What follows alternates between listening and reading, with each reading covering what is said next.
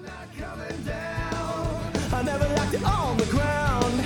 I'm not coming down. I want to go higher, higher, higher than that. This is Write Your Own Story, 3 keys to rise and thrive in life and business. I'm your host, Rebecca Fleetwood-Hessian. Hi, I'm Rebecca Fleetwood-Hessian. I am the CEO of a company called WeThrive.Live. I'm a keynote speaker and an executive coach. And you are tuning in to our Future of Work series here on the podcast. I am passionate about the shift that we are in as a society. And I believe it's the greatest shift that we've been in since the shift from the agricultural age to the industrial age model of work, where the work construct has such a significant impact on society. And in 2020, we experienced a global shutdown, global trauma, which led us into years worth of reflection on what success really is and what we want our lives to be. And I believe that we're still in this bit of chaotic shift, trying to decide what the right answer is. And what I'm seeing is a much needed and necessary shift to where our sense of worth and our sense of value doesn't come from our achievements and our work title, but comes from us knowing us. And I believe that is the shift that we have needed for some time, because the way that we were working was leading us straight to an epidemic of burnout. And while this time of chaotic shift is full of uncertainty and many leaders trying to figure out what is the answer, I wholeheartedly believe that the future belongs to those leaders who are willing to be creatives, who are willing to create the future of work. And I want to be a part of that effort. And so this series is dedicated to interviewing people and asking them, what do you think the future of work could and should be? What problems should we solve? What ideas should we consider? And by doing this series, it will lead us into our own sense of reflection as leaders and as employees. And what do we want? How do we want work to feel? And as we make this shift, I believe as we change the work, we can change the world into a society that honors each of our uniqueness and honors the value that we bring into an organization. So if we can change the work, we can change the world. Because, making money just ought to feel better. So I'm glad you're here. Today's episode of the Future of Work series is with Kristen Smith, who is an executive coach, consultant. She's someone who cares deeply about connecting organizational strategy with the people. And in the future of work, this conversation will need to escalate around meeting the unique human needs for a company to thrive. I'm excited for you to hear this conversation with Kristen Smith. Let's go. Kristen Smith, welcome to the show. Hello. Thank you. Thank you. Glad to be here. We are going to have a robust conversation today about the future of work. Yes, let's do it. Let's do it. I was thrilled that you responded to my call out on LinkedIn about having this conversation, because I know that you are passionate about it. And because of your background and experience in a variety of industries, from technology, marketing, healthcare, manufacturing, your view of the future of work spans all of those industries, yet has some common needs and challenges from a human perspective. So tell our audience a little bit about the kind of work that you've been engaged in these various industries, so they have context for your perspective. So my background is really in what the people in the world of HR would call organizational development, or basically, how do we help our organizations be more effective? And that can be from practical things like improve processes, make a better culture for employees and customers, to formal programs, like how do we have a succession program or a leadership development program. But really, I'm all about organizational effectiveness and helping employees have a great experience, helping leaders really execute on their strategy and ultimately drive growth, revenue, and win. Love that. In my experience in working with you over the years in various capacities, what I've always appreciated about your approach and why I think this is really important to this conversation today is you will see it from the big picture, the human experience, their needs, as well as this is a business. This business has a money-making model. In my language, it has goals and expectations. We're not doing things for the sake of just doing them for the employees. We're doing it so the employees can help the organization grow. And I've always just really appreciated your business acumen in that regard, because it's often a challenge when someone within the organization can only see their piece, whether it's HR or marketing or R&D, it doesn't matter which piece. But if you can only see your piece, your tunnel vision keeps you from being wildly effective in seeing it through the organizational perspective. Yeah, for sure. I mean, because at the end of the day, businesses form so that they can meet a need in their market and also be successful. Yeah. And employees join a company because they need to pay rent, need to pay XYZ, whatever it is. But most people today want to work in an organization that they feel good about, are doing good things in their community for the public at large. But they also want challenge. They want to do fun work. They want to work hard, but also play hard. So yeah, I would agree. I think we have to be willing to see there's more than one side to a story. And when we're willing to look at those different sides, we can come to the table and find out we have far more in common than we don't. Amen. And this conversation about future of work is something I think about incessantly because of the kind of work I do, similar to the kind of work that you've been doing in looking at these human dynamics. What I know to be true, and it's over and over again being shown to me through people's experiences as a coach and the people I talk to as a keynote speaker out across the world, is that in a post-2020 environment, our expectations of work have forever shifted. And whether people are in tune to that or not, it's still a thing. And right now we're in this reckoning period, this chaos period where nobody has figured out the answer of the future of work, but many are trying to go back to what worked in the past, because that's what we do as humans. Like, we're patterns. We're just like, okay, well, if we all went back to work, that's what worked before. But what we're talking about is creating something that hasn't existed, because we've never been in this state of expectation about having work and life and a fully integrated view of this, because we've never experienced the global trauma of shutdown. And now that we've had all of our sense of control rocked to the core to realize we didn't have nearly as much control as we thought we did, and we can do far more from home than we ever believed that we could. Now people are saying, I'm no longer interested or willing to sacrifice any more of myself in the name of achievement and success and company needs. So this is real. And I know there are a fair amount of leaders out there that are just hoping and praying that we go back to something that feels comfortable or familiar from the past. Yeah. And I just believe that ship has sailed. And so now we've this opportunity, and these are the conversations that I'm so excited about, is if we're building this thing from the whiteboard clean slate, let's just think about how would we build it?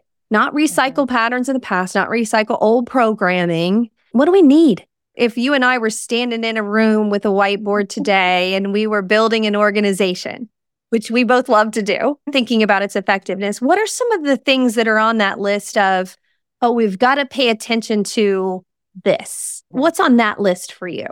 To answer that, Rebecca, I feel like we have to acknowledge this elephant in the room, right? And that is this pandemic, but ultimately the ripple effect of this event in our lives created a lot of trauma for people. And that's not the point of our conversation, but to say— I think it is, Kristen. I think it is. Maybe that is, right? Yeah. Is to say, in my experience, going through all that and talking to leaders through that and then after that, there are a lot of people that are trying to find their sense of normal by essentially saying, we got to get over that. It's over. We got to stop worrying about that.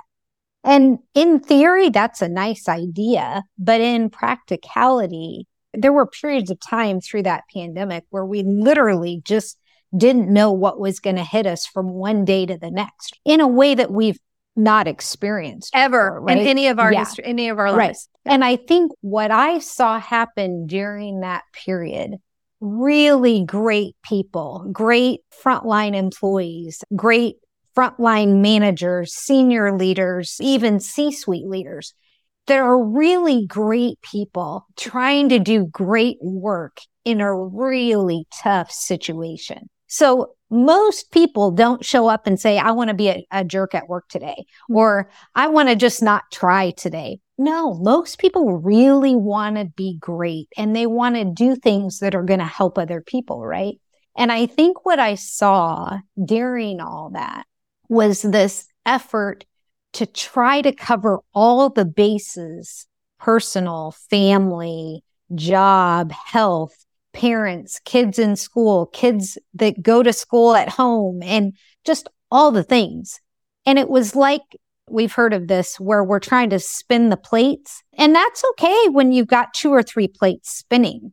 But when you've got 8 or 9 plates spinning at one time, you literally can't keep up trying to keep them all spinning. And really coming out of that, Rebecca, I have seen more than ever in my career, and it doesn't matter how many years into it we are now, right? But people are exhausted. And I don't even think they know it. And this idea of burnout is more real, I think, today than what we've seen maybe even ever. I mean, we've all been in work situations where we've got somebody that just gave it 110% for way too long and woke up one day exhausted. But this is as a culture, burnt out, we're almost tired. As an expectation in a lot of ways. Yes, yes. And not only that, but our leaders, in an effort to try to provide some kind of normal, if they're not careful, they're saying, well, I know, but let's just forget about that because it's over. The pandemic is over. So let's just go back to how we used to be and let's just run our business. Right. Except that won't necessarily be effective now. Yeah. And so I think by acknowledging that work is human first, our people are human first, and also our leaders are human first. And so we have to start from, we are people. Yes, there's a need to have reports. Yes, there's a need to look at trends for future of work in 10, 20 years from now. But in my opinion, one of the things that is missing from the future of work conversation is the future of work is what we're doing about it right now. Future isn't 5 or 10 years from now. Future is, what are we doing now to keep evolving this thing and build it over time? And maybe there's a need to change how you have things laid out in your building. Maybe there is a need to allow more flexibility with work from home and work in the office and all those things.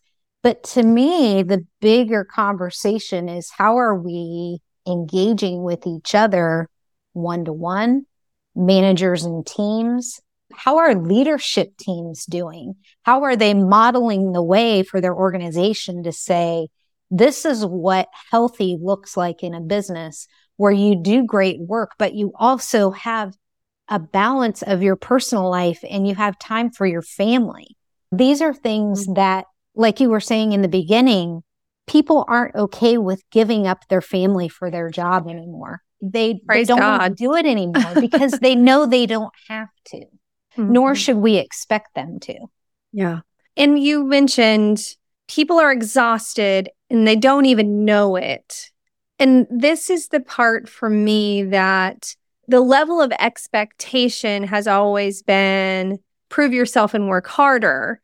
And if I do that, if I just keep showing up, there's this reward at the end of it, but there's no end. It's right. Like running a marathon where there's no finish line and there's nobody wraps you in a metallic blanket and hands you a banana and a beer. Like there's just, there's no end to it. And so 2020 put us in this pause button. And in that pause button, there was this collective, I'm exhausted. And we never came out of that I'm exhausted state. And now I think everybody has their individual needs front of mind, where it used to be the company needs were always front of mind. And I was willing to sacrifice all that because there's this reward that's coming that's going to make it all worth it. Yeah. And now we know there's no real reward coming. And so we have these individual needs. And I explained it to a client this morning and said, it's like everybody is tuned into a different radio frequency now that's based on their own unique, specific needs that they are trying to harness in and pay attention to and nurture. And there's no collective anymore. The collective used to be you were either a company person or you were not. And now it's everybody's an individual. Yeah, and for leaders who are hoping that they're going to line back up to be a company person, that's not going to happen in the way that people would like for it to. And so I saw an article, I haven't read it yet, but the headline got my attention.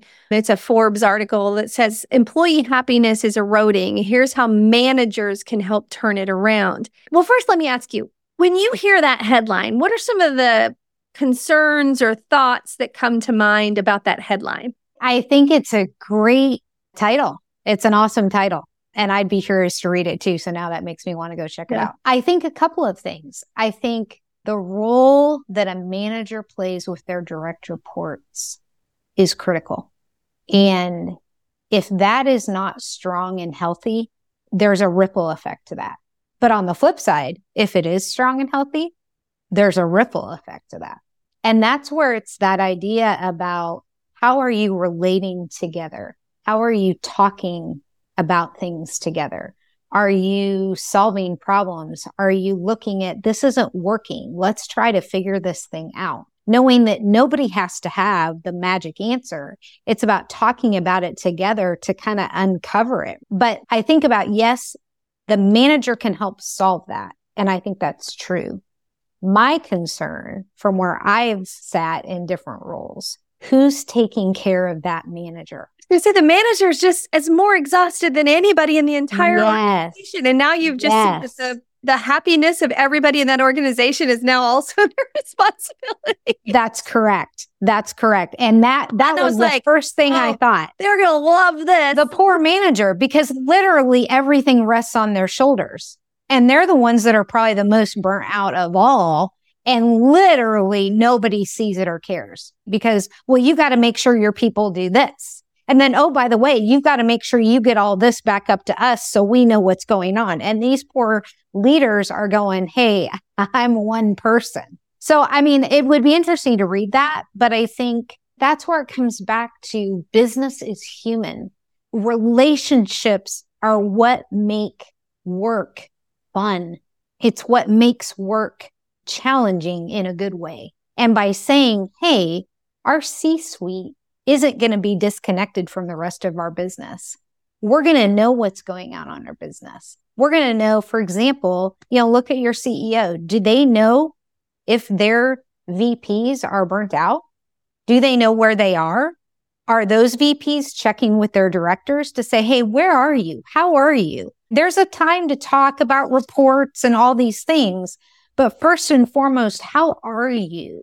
I just logged on with a client today for her monthly session, and she's in the car, which is not how we typically do things around here, you know? And I said, she lives in a big city. Are you stuck in traffic? You want to call me later? And she was like, we need to talk. And I was like, okay. And she said, I'm going to need to engage with you in a new organization. I want to keep working with you, but I put in my notice last week. Now, Kristen, based on what you just said about the relationship importance, now, I'm obviously not going to give her name or the details, but this is a Fortune 50, I believe, organization. This is no small potatoes. This is somebody that is managing billions of dollars worth of business. Billions. Yeah. In terms of the top clients that she services. She had the best year the company had in their history in her market. In the history of the company, the best year, billions of dollars. And she left to go to another organization who she never would have dreamed in a million years she would have done because it's a competitor. They offered her more money, but that's not why she left. Because in fact, her current company countered with, she said, in a number of hours, an organization who traditionally moves as slow as a snail, as you can imagine of that size, had approved equity plans and raises and every kind of please stay package known to anybody ever in the history. So she was like, it was very odd that it takes forever to get anything done. And in a matter of hours, they were throwing these huge packages at me. She said, at one point, I was like, am I crazy? She goes, I don't want to work in an organization where I have great collaboration and relationships with my team, but with my peers, it feels like Hunger Games. And you know where she went? Yeah. To work with a gentleman that she had worked with in the past. And she said, working with this guy is the most fun I've ever had doing meaningful work that is hard. Everything you just said, it's hard. Mm-hmm. It's challenging, but it's meaningful. And me and this guy, we vibe. And she's not going to report to him. They're peers. She left an organization with huge amounts of money on the table to go have fun at work, making billions of dollars for a huge organization. Heck yeah. I mean, some of the best roles that I've had, Rebecca, have been some of the most challenging roles I've ever had. But I worked with and for leaders that cared about me as a person first and worked with me to solve these big, hairy beast of challenges. And that is this whole idea of the urgent versus what's important. And great leaders know how to quiet the sound of the winds of urgent to get to the heart of their people and prioritize the important so they don't lose them in the process. And so here's this girl that has done amazing work with this other leader and is saying, hey, yeah, if it was all about money, I could stay at that company. And yes, we want to be paid well. Of course we do. We should be paid well. But it's not just about money. It's about that joy of working with people that you actually want to work with. And they make you better and you make them better. You can challenge each other in a productive way. And you end up with these third alternatives that in and of yourselves, you wouldn't come up with. But that's the fun of great work, is that it is challenging, but it allows room for creativity. It allows room for trying and failing and trying again. And in our post-pandemic world, a lot of folks are going to have to take a step back and say, wait a minute, am I creating an environment for my people that allows for that? Am I creating an environment that isn't profitable or challenging? Like, I think there's this misnomer that we need to give people a break or make it easy, or that's not at all what you're saying. No, not at all. Make it challenging, but in a healthy way, not a Hunger Games way. Right. Well, and that's what I was kind of getting to was we need environments that are authentic and safe. Now, safe doesn't mean everybody's nice. Because in all reality, everybody being nice is not authentic. That's fake. It's where everyone is authentic and they're able to bring their real ideas to the table and talk about them and challenge each other in productive ways to create these neat ideas that actually change how work moves forward. And so you're right. It's not about let's make it easy on everybody. In fact, most of your people don't want their job to be too easy. They want to have some kind of challenge to tackle, right? But not an unrealistic expectation as the challenge. Exactly. The challenge can't be, I have 120 hours worth of work expectations thrown at me every week because nobody's done the math on what's real. Yeah. That's not the kind of challenge we're talking about. Well, and I also think, and this is not popular opinion, Rebecca, but I feel like some of the best leaders that I've ever worked with and for refused to allow me to be at 100% capacity all the time. There were times when that was necessary, but they had this understanding that I need to create some kind of space for my people for those unexpected projects that come up through the year, instead of effective January 1st, 2024, I'm already at 110%. And I haven't even gotten into all the goals and the things that I'm going to try to accomplish this year. And oh, by the way, while I'm doing all this, I'm also going to be asked to do this project, that project, and don't lose sight of all the other things.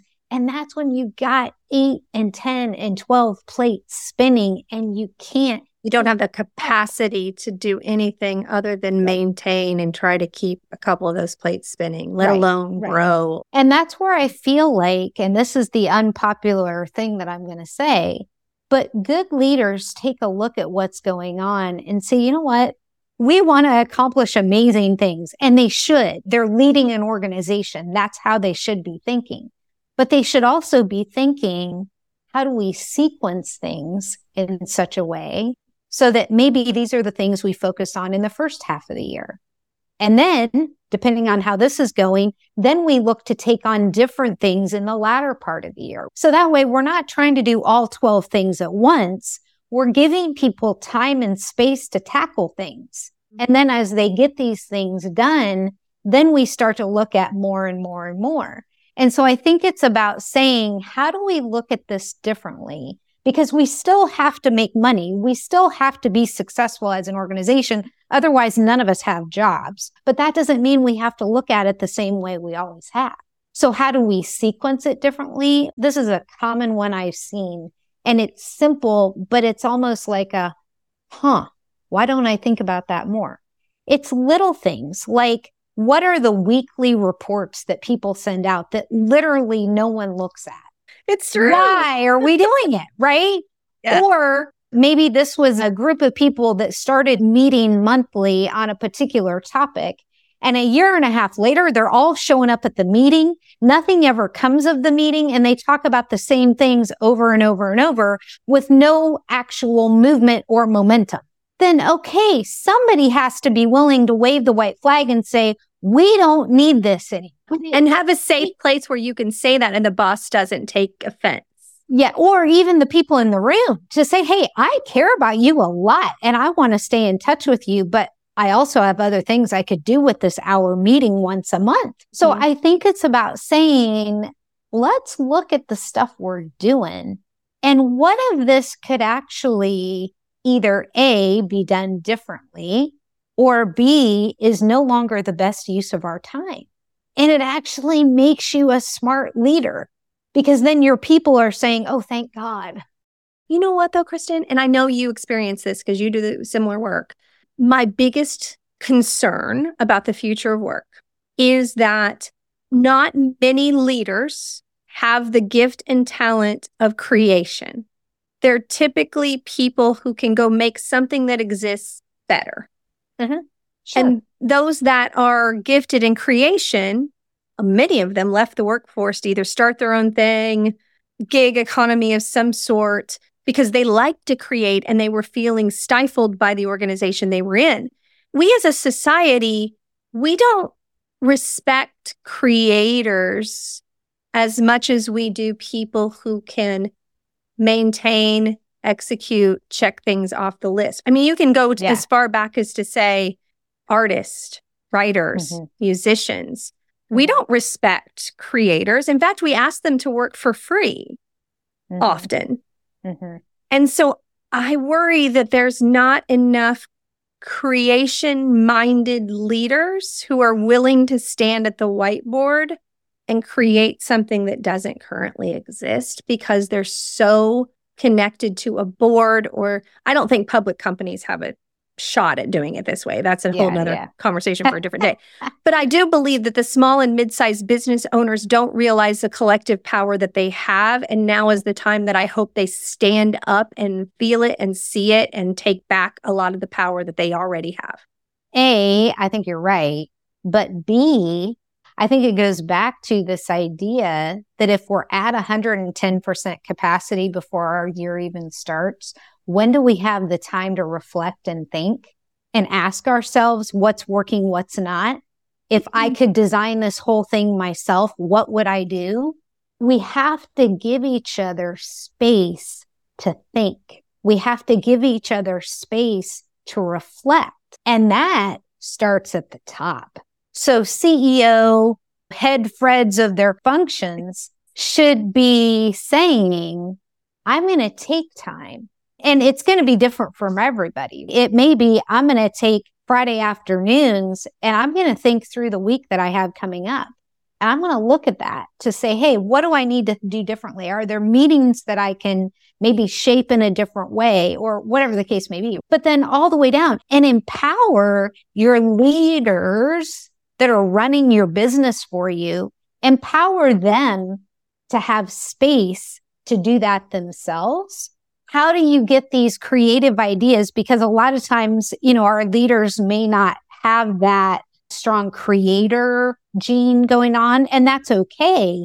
But I can tell you, more likely than not, people on their team can think that way.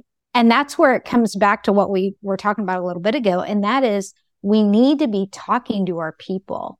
If there are processes in your company that aren't working, get your people in a room and say, hey, if you could design this thing yourself and make it be what you think it needs to be, I'm going to give you an hour and you throw this thing on a whiteboard. And when I come back, I want to see what you think. Now, I'm not telling you you're going to get 100% of what you want.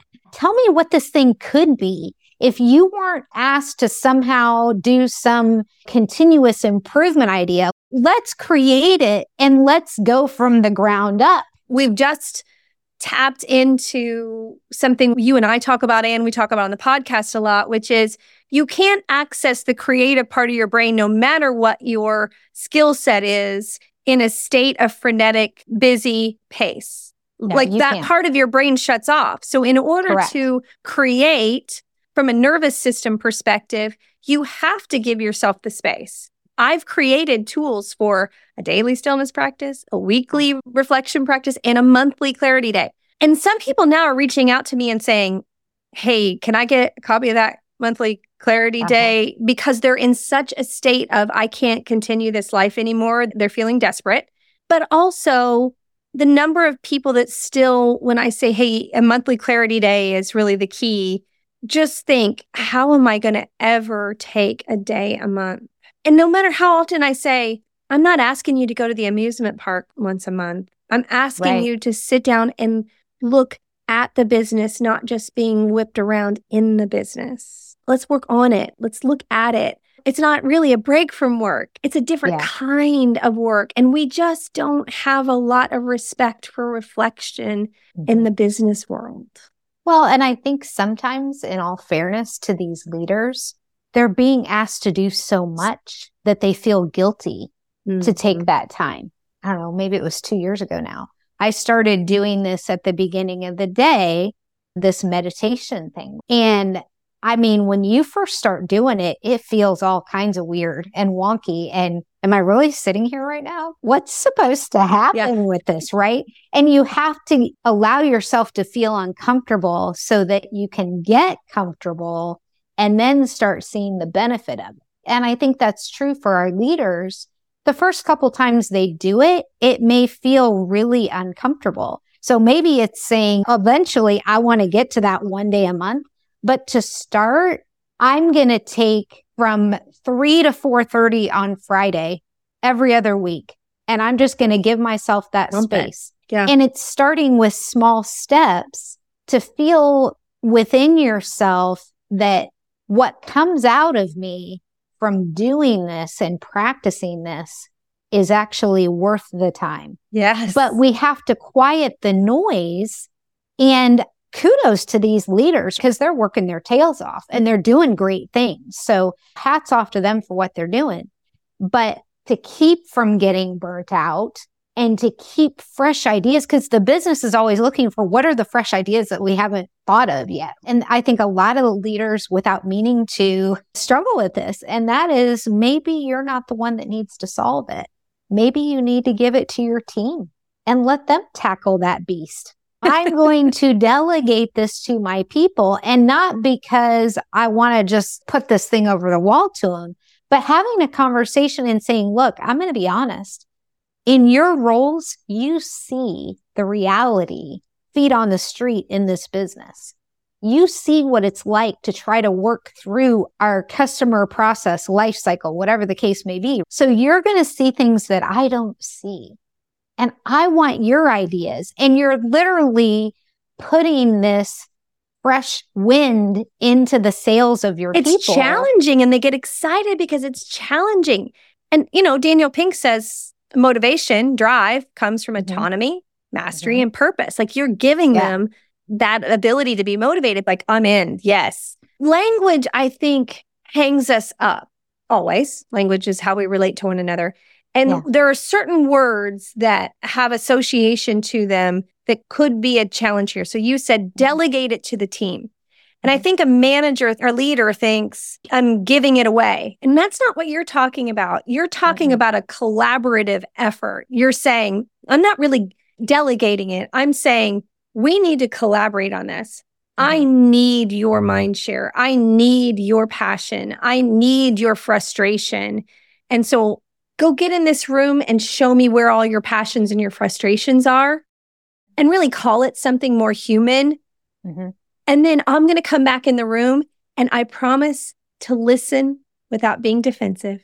Yes. I promise to seek to understand, since we had a Covey theme going. I promise to be in it with you. Let's do this together instead of it feeling like I threw it over the wall for you to go fix it. And then I'm probably going to judge and say either you're right or wrong, or defend my own ideas. Like what we're talking about and what we envision is a much more collaborative effort than the traditional org chart does for us today. And I'm glad you said that, Rebecca, because what we're really saying is, and it gets back to this human to human thing, I'm coming to you because I need your help. So it starts with, I'm not delegating this to you. I'm coming to you because I need your feedback. I know you have great ideas, and I would really appreciate you taking a look at this thing. And maybe it is listing out what's the crazy land that's happening that nobody's acknowledging. It's okay to say those things. You're not going to get in trouble if you say, hey, this isn't working. Now, let's say there's also an expectation you need to be productive in how you handle yourself as you're sharing things, right? Yep. But I think it's saying it's actually a request, not a demand. And it goes back to something you said in the very beginning of this, which was authentic and safe. So for a leader that's willing to say, I need help, that's a vulnerable, authentic statement that has not been rewarded enough in our business community. And maybe that in and of itself, if a leader is listening to this today, could just reflect and say, am I willing to do that? What in me would allow that or not allow that, and why? Because that to me is at the root of the human motivation and behavior that has to be reflected upon in order for you to do any of these as a practice. For sure. And I think it needs to be safe for a leader to say they need different perspectives. And that is saying I need help, but it's saying, you know what, I have my view on this, but I think there's other perspectives that I may not know. I need to understand. And then as this team is willing to go there with this leader and say, okay, if you're telling us you're going to give us space to do this, we'll go for it. But to your point, what that means is when the leader comes back and says, okay, lay it on me. What do you have? They have to be willing to listen and fight that urge to say, well, I know that, but here's why that's like that. No. This is where we listen and say, thank you for your feedback. Tell me more. Help me understand this. That's where that creative flow can happen, because we're not being dismissed and told that that's not a good reason because, well, 10 years ago, we tried that and it didn't work. I'm going to just offer out that this kind of facilitation and coaching is the kind of work that you and I do. And it can be so life-changing for a leader to have someone that is safe and authentic that they can come to and say, come in the room and help me facilitate this with my team. Right. I don't know if I can do it because I am so passionate as well that I keep interrupting.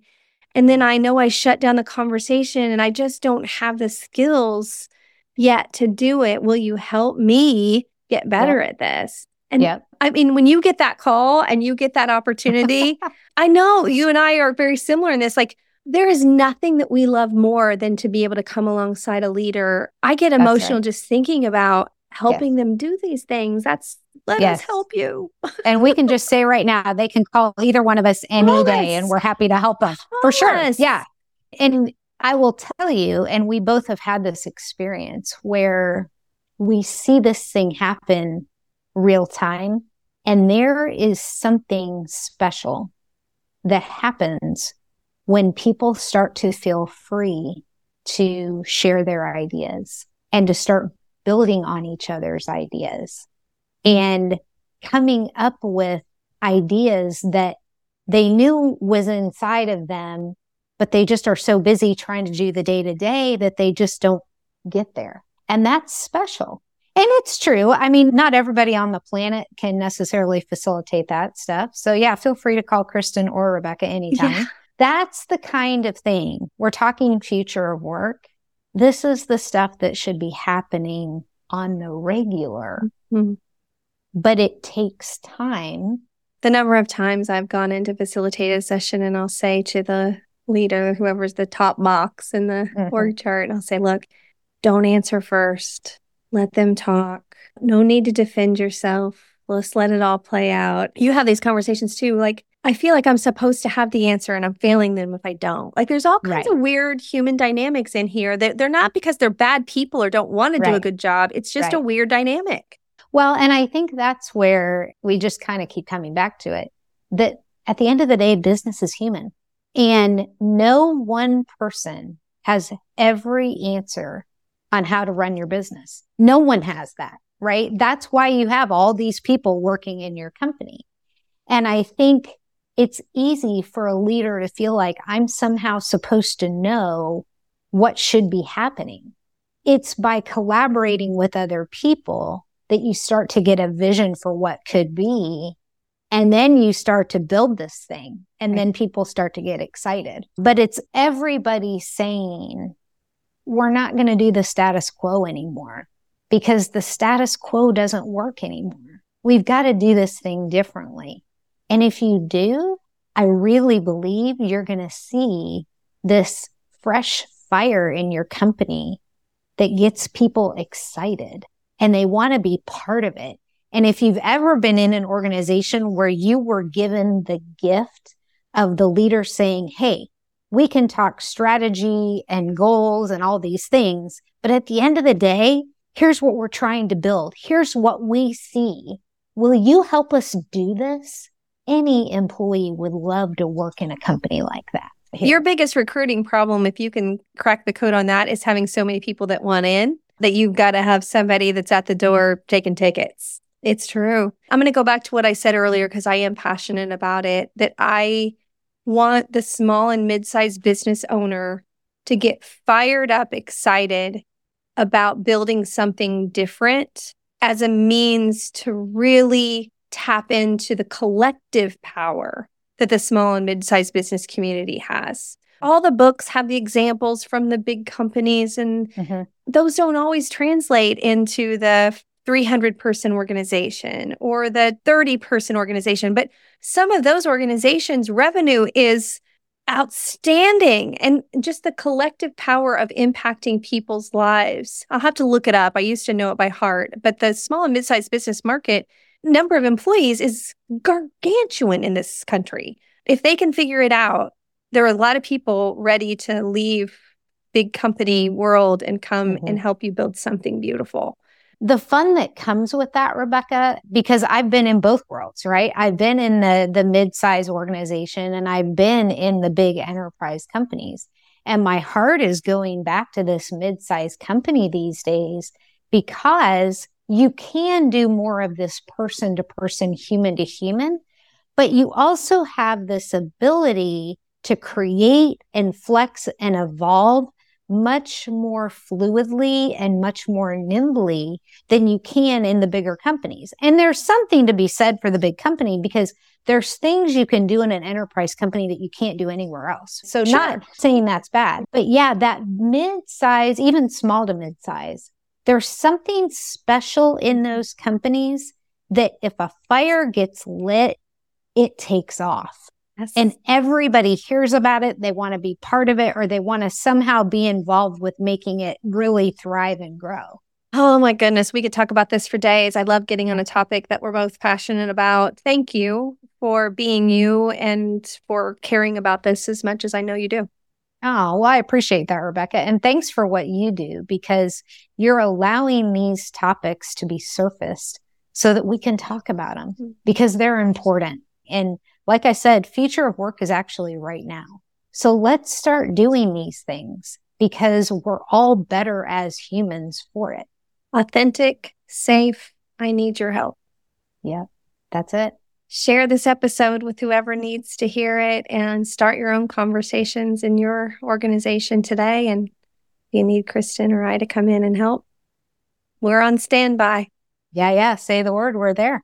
Thanks, Rebecca. I'm not coming down. I never left it on the ground. I'm not coming down. Thanks for listening to this episode. I would love it if you would go to Apple Podcasts and leave a rating and a review.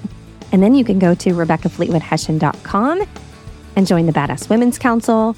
And if you really want to take a deeper dive, join the movement of 1,000 thriving women. There's amazing Thrive tools there for you today. Love you, mean it. And I'm not coming down. Hey, y'all. Fun fact. If you like the music for the podcast, that is actually my son, Cameron Hessian. And I would love it if you would go to Spotify and iTunes and follow him and download some of his other music. My personal favorite is TV Land.